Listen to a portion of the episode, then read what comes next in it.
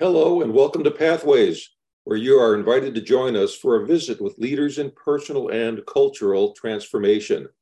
This is your host, Donald Altman. Look at history, and you'll find that what was once thought to be impossible often became possible. This is true in all fields of endeavor. We see this in sports all the time, where a so called human limitation, such as breaking the four minute mile, becomes achievable or where artistic predictions of a Da Vinci during the Renaissance came to life hundreds of years later with the invention of the helicopter and the submarine. He, he even had the idea for a cooling machine, and that's what we now call a refrigerator. And yet, uh, you know, we are still limited by our belief in the impossible. But what if we could understand our place in the universe differently? How might a change in outlook and attitude improve our lives and reduce suffering? But to create a new paradigm might require the evolving of our consciousness in order to move forward. To help explore these ideas is visionary author and writer of both nonfiction and fiction, John Nelson. John's work expand, spans many different areas, from exploring how technology will affect the future of our human spiritual evolution to methods for bringing peace and healing into our personal lives. He's an award winning writer, novelist, editor, screenwriter with 45 years of writing experience. John is the author of several visionary fiction titles. These include Starborn, Transformations, Matrix of the Gods, I Human, The Miracle of Anna, and New Mexican Standoff. And we'll be talk, talking about his newest book in a moment. John is also the author of Magic Mirror, a 2008 CV, COVR winner for the best book of the year. He has also written A Guide to Energetic Healing, which is a book about shamanic healing, and he has written screenplay adaptations of his novels for Hollywood. John worked in publishing as an advertising publicity director at Hampton Roads Publishing in the mid 1990s, as an editorial director for both Bear and Company in the late 1990s and Inner Ocean Publishing, Inner Oceans Publishing, which is in Hawaii, where John resides. And that was in the early 2000s. In 2003, he started Bookworks, a freelance editorial service. John has written articles about consciousness and other subjects for Kindred Spirit, Body, Mind, Spirit, and New Dawn. He's been a yogi and meditator for some 50 years. His book, This Moment Paradise 101 Poems for, for an Empty Mind, is a wonderful book of Zen poems that I, I really enjoyed reading.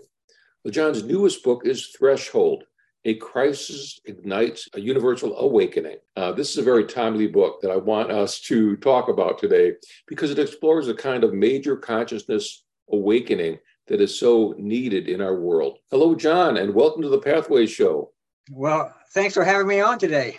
Well, you have done a lot of work in your in your writing career. Covered so many different ideas, and and uh, you've been exploring ideas that are in your book, your new book, Threshold, for many years. In fact, you've referred to a kind of supermind or a planetization of mankind. Can you give us some background on these ideas and when did this first spark your your impulse to write about this? Uh, basically. Um Carl Jung and his uh, in his work, his psychological work, has had a big impression on me. Influ- big impro- influence has impressed me and has a big influence on me, uh, going back for like last fifty years. Uh, and the supermind concept uh, is from um, Sri Aurobindo, the great Indian mystic, who, inv- as well as uh, Pierre de Chardin, the uh, French mystic, mm-hmm. who um, envisioned uh, how divine reality is working itself from matter to life to mind, and from mind to a collective host of minds of all people at some future date. And in Threshold, I take that concept uh, based on uh, the idea that uh, we can't solve our problems globally from an ego point of view, uh, from from advocates, politicians, and whatnot. And so, what is needed, I felt, given world crises, and it was spurred on by the uh, Russian invasion of uh, the Ukraine, that at some point there would be a crisis that would trigger uh, a collective response from all of humanity as we came together as a collective and said no more you know? And but how that would happen and my imaginative telling of that is what threshold was about as pure speculation of course. Now um, do we need a crisis to make these things happen? How do you really well, think that's important? well okay. Well in evolution and this is an evolutionary step mm-hmm. uh, the homo sapiens have evolved through a series of environmental crises but what has happened with us as we evolved out of the animal kingdom, uh, we became more influenced by the evolution of our minds. And so uh, I, I think that gradually we will, as more and more individuals become more conscious. And I believe it was a Gurdjieff said it would take a and Sri Rajneesh said it would take 100 enlightened people around the world for this to trigger. But I think it's going to take much long, longer and much larger a part, portion of the of these of the collective humanity. Well, you were saying that something like one percent, right? Yeah, I, I think well, one percent of the of the whole world is 80 million people, but I think that um, it will be a, a gradual thing. But the, the thing here, and to answer your question, is yes, I do believe it's going to take a crisis as personal crises evolve us to manage and deal with things that we didn't think we could deal with. Pers- you know, so collective crises like a world, like a, a possible war that could end into a nuclear disaster that could devastate the planet, I think would re- be a crisis that would trigger this kind of collective response. One of the interesting things in Threshold was the contrast between the old way of handling with a handling a crisis and a potentially new way of handling crisis. The old way is egoistic, right? It separates us, it creates political barriers and boundaries. And the new way is what you describe in thresholds. Yes, uh, a collective response the you know the methodology and the um, scenario is very Jungian. and what I talk about is in Jung psychology, there is the self, which is a part of the collective unconscious. And in religious terms, and there, there is um, a priest, a Jungian priest in the story that equates the self, where we're all part of one group consciousness and a collective consciousness that gets influenced with the God. And he said, as as as he said in his own dissertation, and he refers to the self that Jungians talk about, could also be called God.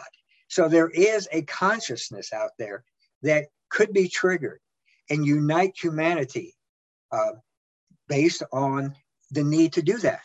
Otherwise, as we all know, personally and collectively, we just go along. You know, we just go along with our process. Our egos take over, and we never, we never, we never make that jump. Well, when we're forced to make the jump, either personally or politically or as a country, we we we, we seem to rise to the occasion. So I think this is what might happen, and and what my story talks about, and how it would evolve. Because, as I said, you know, this is speculation on my part, and I was wondering how that could happen because I didn't see that methodology really clearly laid out. And so in my book, it starts off with people having these remote viewings of other people's lives. It's like, almost like a, a, a uh, astral projection of Facebook. Yeah, right? exactly. This is yeah. this is initially. It's like instead of going on Facebook and and and seeing you know interacting with people talking, they're actually seeing that. And what that does is break down the barriers between people. Uh, and this becomes more and more prevalent as the story goes on. And the the output of that, the outs, I mean, the effect of that is not just seeing these, but realizing the unity of all mankind, of all humankind, I should say. And this uh, raises people's consciousness. Well, what I and what I loved about the story was how the governments were, were, were very threatened by this, and that turned your story into a suspense, like a thriller. And I really love that you you went from different locations and all these things that were happening in governments and trying to figure out how to hack into this and stop this evolution from occurring and what would they do? And uh, so it really had a strong element of a thriller of a suspenseful thriller. Yeah well what happens is they can hack facebook they can hack social media they can hack this kind of communication. But and they so try they, right in the they, story. they oh they try but they can't because it, it, it it's it's supramental and they can become part of it, but they can't hack it. And what happens, interestingly enough, uh, the story starts with a young Russian girl, 10 year old Russian girl, who has this precognitive daydream of her, of her teacher having an accident. Uh, and eventually that comes as she has more of these and people in her class start to have them as well it brings in the Russian FSB, their their version of the FBI, to to investigate this. And on the other side of, of, of, of America, I have the DARPA group charting black swan episodes, un, unusual episodes that have impacts that like the global internet or cell phones. So they're looking at that and they discover the same thing there. So they at first find this a curiosity, but as the story goes on and millions upon millions of people start having this, it threatens them because uh, it's like with the Chinese. What they fear is that a spiritual movement will mm-hmm. become non political, become universal, will break down the ba- boundaries between people and countries. And this is what is happening in this book.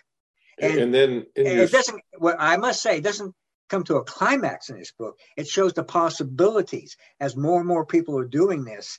Uh, and, and the war in Russia, the Russian war starts, the book ends as the war starts, that this is a possibility of what may happen. So I don't take it all the way to the end because I want to leave it to the imagination of what could happen. Yeah. And one of the other interesting elements was how then some of the agents started getting uh, connected with this uh, for energetic force or this con- global consciousness as well. Yes, and it's just, uh, and that becomes, so, yeah. Uh, what happens is um, Elena, the little Russian girl, uh, you know, is interviewed by this FSB woman who comes out from Moscow to uh, Siberia, where she lives, and interviews her. And what happens is when you make a personal connection with something, you open. And so what happens, Elena is able to have a waking dream with her. Uh, and Irina is, and so eventually the FSB officer, female officer, becomes, has an experience that makes her want to promote this instead of suppress it. And this happens MI5, MI6 in England, uh, DARPA, the DARPA unit, and and of the DoD in America. So what happens is, you know, people in these organizations, people, and even in government, the Secretary of State has uh, this experience. So it becomes as it as it moves along, it becomes very pervasive. It's unstoppable, you know. And people have this spiritual experience, which is what people yearn for: a connection to something higher than themselves than their their mere egos or their minimal relationships with people. So it's not like they they lose their sense of self, though, right? No, no, that's the whole idea. The whole and I use a lot of Jungian concepts to show that you can become part of collective while maintaining your discrete self. And mm-hmm. in fact, uh, Catherine who is one of the leaders in this, who is the, the woman who opens up the story having the waking dream in San Francisco and goes to her psychiatrist. Uh, she there's a Jungian conference in London where these Jungians have all got together because all of their analysts, all their patients are having these experiences and they're trying to figure it out. And she appears to them in a waking dream that only the the more evolved can see. And in her body is faces of all these people that are connected and this bright light experience, like a iconic saint image from the Middle Ages. Mm-hmm. And but it, what it shows and what the doctor uh, Dr. Richardson at the conference says, it shows that we can be composed of multiplicities, but also retain our individual self. So it's not a threat to the ego. Like anybody who is involved understands, you don't want to crush the ego. You don't want to send it out. It's just like an annoying little child sometimes that has its place in the consciousness, and you have to deal with it, and you have to nurture it, and you have to bring it along. But you don't need to fight it or suppress it or like some people think. At least hmm. that's my point of view.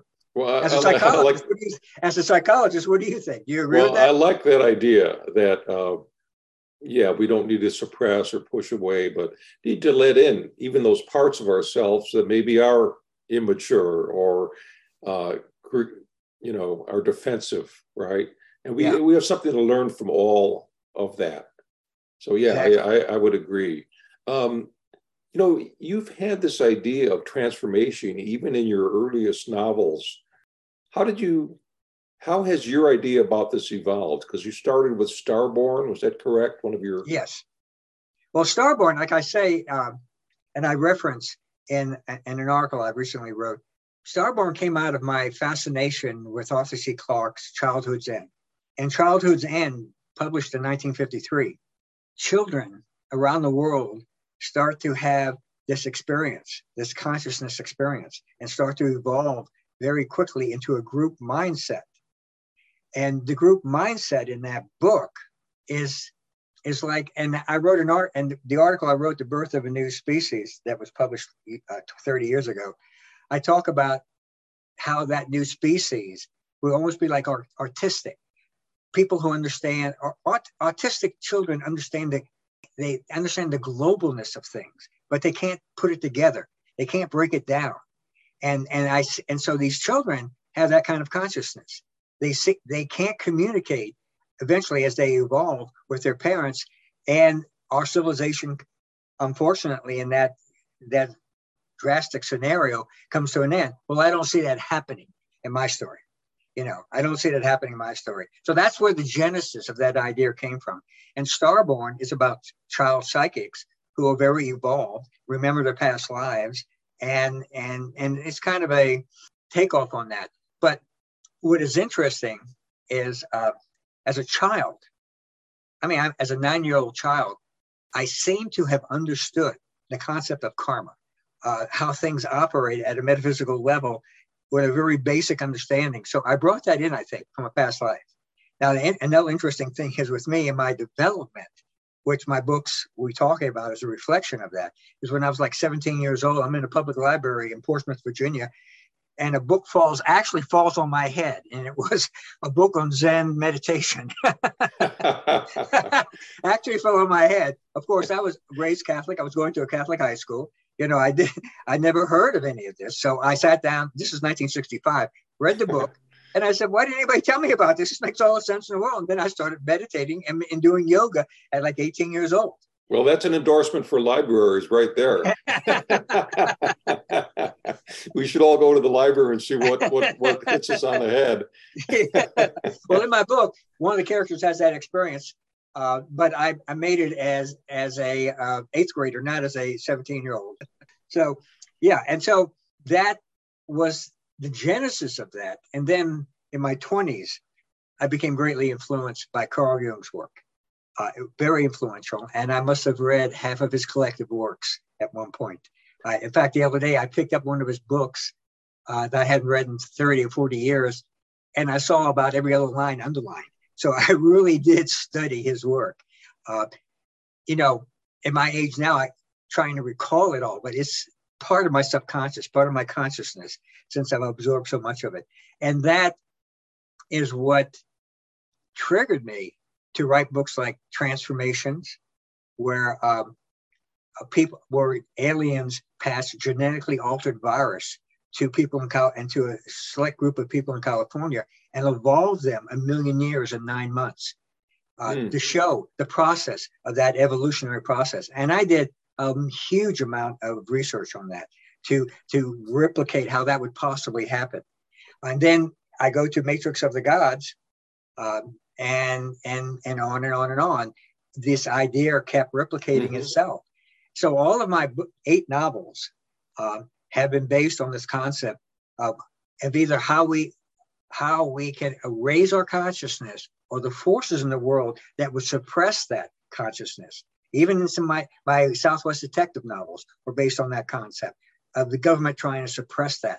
And of course, in Threshold, it seems like all of those influences come together and solidify. That was uh, that novel in New Mexico was the New Mexican Standoff. Is that correct? New Mexican Standoff, which yes. I really enjoyed, and it um, that that was a fun book to read. Also, um, you know, it, it, occurs to me after as, as we're talking here that maybe as an intermediary step, you know, is the internet almost like that a, a form of the unconsciousness that we, a collective unconsciousness that we're entering into?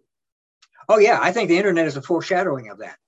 I think the internet is a foresh, and I mentioned that in the book. I think the internet is a foreshadowing of that, uh, because uh, uh, and social media, as raucous as it can as mm-hmm. it can become, uh, you know, every I start every day looking on my Facebook account and seeing people from around the world and communicating with people from around the world, and of course, it's at a superficial level there. And so I think what I envision is something that would allow us to do globally social media, but at a, at a, at a collective unconscious level, at a much deeper level, and connect to people at a much visceral, visceral level instead of just our minds going back and forth to each other.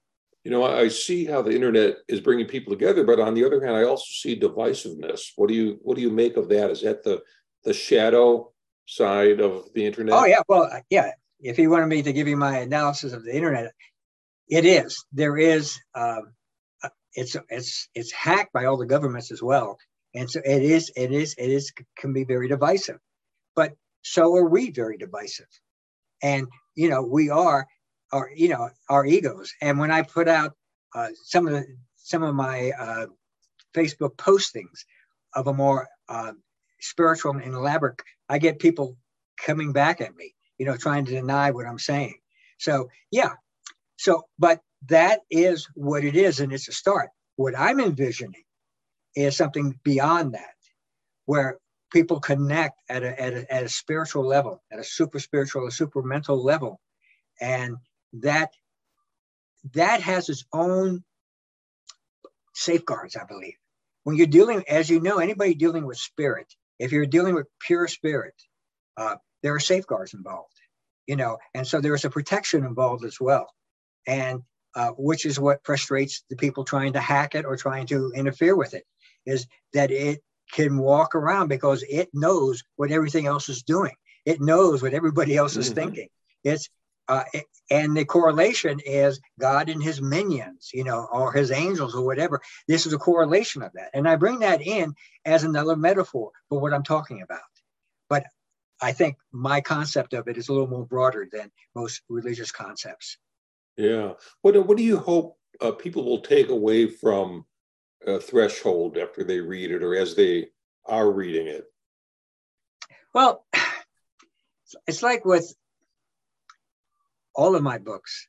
Um, you know, I had, um, when I wrote Transformations, um, this uh, woman read it uh, who was um, working with uh, Marilyn Ferguson, and she and she recommended my book to Marilyn Ferguson, saying, "This is something beyond what we mentally understand at this point. You know, he's gone here and he's experienced something that you need." And so Marilyn came back, read the book, and endorsed it. You know, so I think intrinsic writing is communication you know, you can communicate mentally. You can also communicate super mentally. And I think there's a vibe that comes through in my work. as it does in other spiritual works. I mean, reading Yogananda's book when I was 16 years old, I mean, that totally changed my life. And I think it was more than just a mental understanding at 16. I think there's an energy that comes through that. And I think when you're pure enough, that energy comes through. So I think the reading of this book, as it has some of my other books, uh, will uh, will inspire people to delve more deeply into their own concepts or understanding of these things, and maybe even entertain the possibility of connecting and communicating with people because this is happening spontaneously. People are having these kinds of experiences. It's getting more and more prevalent. And so I'm wondering if I just caught the wave before it really breaks, that this is possibly because otherwise we just have a bunch of egomaniac, uh, you know, political idiots trying to solve the world's problems by fighting each other. You know, so it's just like their own little kingdom, serfdom. You know. Right. We've seen where that leads. Uh... Yeah, exactly. It leads to bombs being thrown at each other. Yeah. Well, John, I, I, I love what you said about the hope for this book and how the reader can actually start to understand it, even at levels that are maybe beyond the, the conscious mind, that something else happens. Yeah, when you when you entertain art, movie, art on the wall, reading, something else in you is perceiving that. You are not just your mental framework. You are more than that. And the more you expand that, the more influence that will have on the ego and Uh, aspects of yourself. Yeah, well, that's beautiful way to end our show. Thank you, John. I would love to talk longer. There's a lot more we could explore, but we've run out of time today. Let's be sure to tell our listeners about your website. It's johnnelsonbookworks.com. That's right. That's right. So, so it's one word, John Nelson Bookworks, plural, Dot com. For those who tuned into the Pathway Show late, this is your host, Donald Altman, author of the new mystical novel Travelers, as well as Eat, Savor, Satisfy 12 Weeks to Mindful Eating, and Simply Mindful, a seven week course and personal handbook for mindful living. More information about my online courses, books, and CDs can be found at mindfulpractices.com. And it's M I N D F U L practices.com. In a second, I'll tell you how you can rewind and replay this interview whenever you want via the internet or as a free podcast. Today, we've been visiting with John Nelson, author of Threshold and many other fiction books, as well as books for healing and meditation. I want to say thank you to all our listeners for tuning into Pathways, which is broadcast and streamed via KBOO FM Sunday mornings at 8:30 USA Pacific Time. Podcasts of today's show which you can listen to and forward to others, are available for free at divination.com. And that's spelled D I V I nation.com, as well as via iTunes and other free podcast servers. This is your host, Donald Altman, reminding you to tell your friends about Pathways Radio and Podcasts, the interview program dedicated to personal and cultural transformation. Thanks again to John Nelson and all of you listeners for tuning in and being a part of the Pathways conversation.